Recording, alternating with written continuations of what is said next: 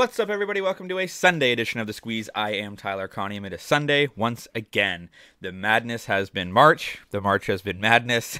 The bets have been good. It was a 3 0 day yesterday here on The Squeeze. Can't complain about that, obviously. Toronto Maple Leafs, Carolina Hurricanes go over six. They land on eight. Montreal Canadiens, we had that on the money line. They won 8 to 2 over Columbus. And we had TFC to win or to draw against San Jose. That finishes with a scoreless draw 0 0. So a 3 0 day, a three unit day.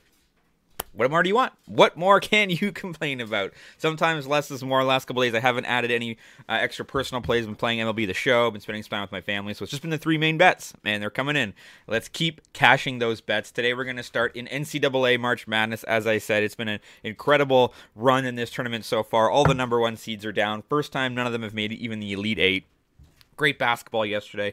Great basketball should be on deck today. I know I'm decked out in all Blue Jays gear, and we've got three bets in three sports, none of which are baseball, but I am definitely ready for the opener next week. We're going to start with Creighton and San Diego State. I've got San Diego State plus two and a half for minus 115 at BetMGM here.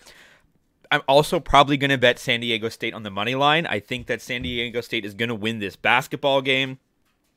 Look, since struggling uh, from downtown early on in this tournament, Creighton has really turned it around. They've been able to shoot the deep ball well. They were 11 of 24 against Baylor, 9 of 24 against Princeton. That was following their really crummy performance against uh, NC State. Defensively, Creighton has been pretty good as well, forcing their teams to take two point jumpers. But here's the deal San Diego State is built on defense. And this tournament, in my opinion, built on defense. Yes, we've seen some upsets. UCLA, their great defense has gone down, but They've been so good on defense, San Diego State. They've shot themselves only 30% from three, which I think might hinge. If they can shoot from the three, they are going to win this basketball game. If they can't, it'll be tough.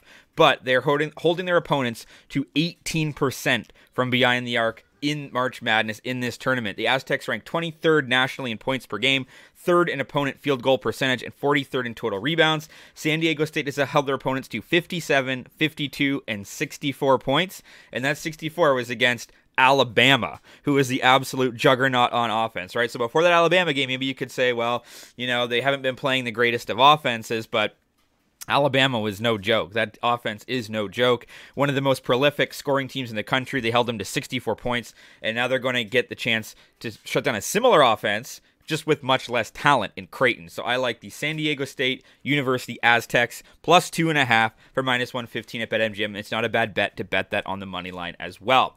Shifting to hockey, we've got a great matchup. The marquee matchup on today's slate, we've got the Boston Bruins at the Carolina Hurricanes. Bruins 56 11 and 2. They clinched last night, so maybe there's some letdown there. But Carolina 47 16, they're coming off a big win against the Toronto Maple Leafs, as we know, so maybe there's some letdown there. Home records or home and road records. Carolina 25 and 9 at home, Boston 26 and 8 on the road. Similar there. Both played last night. What's going to happen? We don't really know. Swayman expected to be in net for Boston tonight. He's 19 6 and 2 with a 2.19 goals against. Unsure who's in net for Carolina. I think this is just going to be a matchup of who is the better hockey team. That is the Boston Bruins. Yes, Carolina is at home.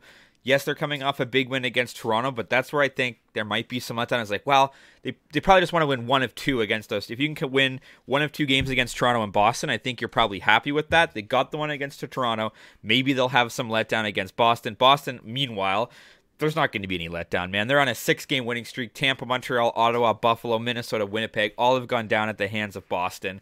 Boston is absolutely cruising. They're 40 and 11 in their last 51 games after allowing two or less goals in their previous game.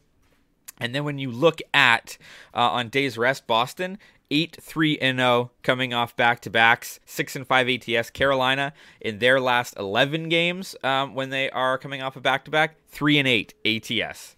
So that tells a little bit of a story there. Boston has been the better second half of a back-to-back team, and why is that? Goaltending. When you've got Ullmark and Swayman, that's what's going to you know help your outcome more often than not. If you're playing a little bit lazy, if you're playing a little bit slow, a little bit tired, but you've got a fresh goaltender who's got a goals against oh I don't know under 2.2, then you're in good shape. So give me the Boston Bruins money line. This is only minus 108 at FanDuel. Essentially, anytime you can get the best team in the NHL, who's also one of the best teams on the road at a Coin flip, I'll take it. Boston Bruins minus 108 at FanDuel. Our last bet of the day is in the NBA. We've been staying away from the NBA a little bit, um, just sort of dipping our toes in when I think it's right. It's tough, tough time of the year for the NBA, but I like this spot here. I like the Memphis Grizzlies minus two. You can get this for minus 110 also at FanDuel. And this is hinging on the return of Ja Morant, right? So Memphis coming into this 46 and 27. They're only 14 and 22 on the road, playing an Atlanta team that's 500 at 37 and 37, but they're 21 and 15 at home. Atlanta has been struggling as of late. They're coming off a 143 130 win against Indiana. Previous to that, there was a loss at Minnesota, a win against the Pistons. They lost to the Spurs. They beat the Warriors. Then they lost to the Timberwolves, lost to Boston. 500, right? They're sort of up and down a little bit. They're 1 in 7 ATS in their last 8 Sunday games, 1 in 6 ATS in their last 7 after scoring more than 125 points in their previous games, so not really rebounding very well. Then you look at Memphis. Memphis is 5 and 1 in the Grizzlies last 6 and they're playing a lot of under games. They're playing defensive matchups, which I like when it comes to um, you know, closer contests. You want to take the underdog. Well, I guess Memphis is the favorite, so they're not the underdog there, but recent matchups. Most recently, they've only played once this season. This will be the second time and only time uh, they play the remainder of the year. Memphis won 128 103. As I mentioned, though, Ja Morant's return. So he missed a handful of games with, as we know, the whole gun thing, whatever. But since he's come back, he's been coming off the bench, but they're fired up, and I think tonight might be the first time that he plays back in the starting lineup. They just beat Houston 151 to 114. They beat Houston again before that 130 to 125 dallas 112 108 morant's coming off the bench. They're saying that they just want to work him back in slowly and memphis has been playing really really well without him which is interesting because he's an all-star one of the best players in the nba he's only playing 18 to 20 minutes a game. He's been playing well in that position i think. Once he gets back in the starting lineup he's going to look to make a statement. He's going to look to say i'm back.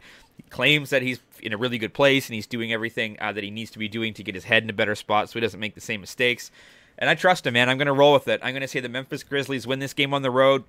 Minus two for minus 110 at FanDuel. I'll take it. So there is your Sunday card. We're up three units, or up over three units on the week after yesterday. So even if all three of these bets lose today, we're having a winning week. So just to run back your Sunday card, give me the San Diego State University Aztecs plus two and a half for minus 115 at BetMGM. Give me the Boston Bruins on the money line, minus 108 at FanDuel. And give me the Memphis Grizzlies, minus two, minus 110 at FanDuel. As always, drop a comment if you're fading or following. As always, you can follow me on Twitter at Tyler Conium for more picks and props throughout the day. TikTok and Instagram for just the picks portions and audio versions available on Spotify and Apple Podcasts. Have a great Sunday. End your week well. Let's talk sports.